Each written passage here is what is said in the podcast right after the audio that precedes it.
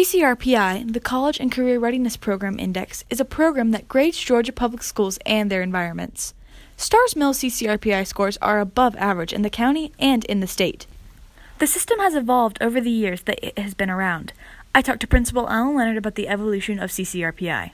So the CCRPI was developed by the state of Georgia uh, at, to be. It, it meets the federal requirements of the Every Student Succeeds Act to have a kind of scorecard of how schools and, and school systems and the entire state of Georgia are doing. Uh, the CCRPI has changed a lot over the years since it was first published in, I think, don't quote me, but I think 2014, maybe 13 or 12. But it's kind of, it, it hasn't been around for 10 years. Um, but it, it changes, has changed frequently. Really, this year, the current one that just came out last week, and then the one before that is really about the first time it hasn't changed on an annual basis terribly much. CCRPI measures a lot of things, such as readiness, content mastery, progress, graduation rate, and school climate, and much more. Last year, our overall score was higher.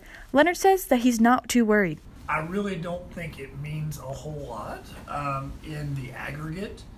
What's more important for us is to really dig into, and what we do as a school leadership team and school administrative team, we dig deep into the numbers that make up the single big number. And so all those partial scores. We have a very good CCRPI uh, score. It's above the county average, it's above state average. Um, and so the overall number, you know, it, it, would be easy to break our arms, patting ourselves on the back. Uh, instead, what we do is we try to find where are our weak points in all the different measurements that make up that 92.1 um, or 92.2 last year, and then try to identify how we can work to improve those situations. Along with our lower overall scores, our progress and closing gap scores are lower. Different groups in Starr's Mill are analyzed to show the overall development of the school. Some groups perform better than others. Leonard says that we will move forward and try to get better. That's one of the things that we're trying to work on, and we'll be working on with our department chairs and with our leadership teams and professional learning uh, groups. Ultimately, um, closing the gaps. It's it's interesting. Our closing the gap score is based off of. Um, we have achievement scores, right? There's a difference between achievement and progress. Achievement is how good do the kids do on the test. Simple score, right? Progress is how good did the kid who got score X do this year compared to every other kid in the state who also had score X last year. Okay? And so progress is supposed to be me- a measurement of what's the value that we added to our kids. Um, both of them change on an annual basis. Uh, the closing the gap score, what the way they figure that out is they have um, the state has identified certain subgroups within our student uh, body. Uh, they're racial ethics subgroups. They might be economically disadvantaged subgroups. Might be students with disability subgroups. Um, and then they identify based on 2017 scores what should be the um, we should have a growth every year from our 2017 scores. Some of our subgroups did really, really, really well in 2017.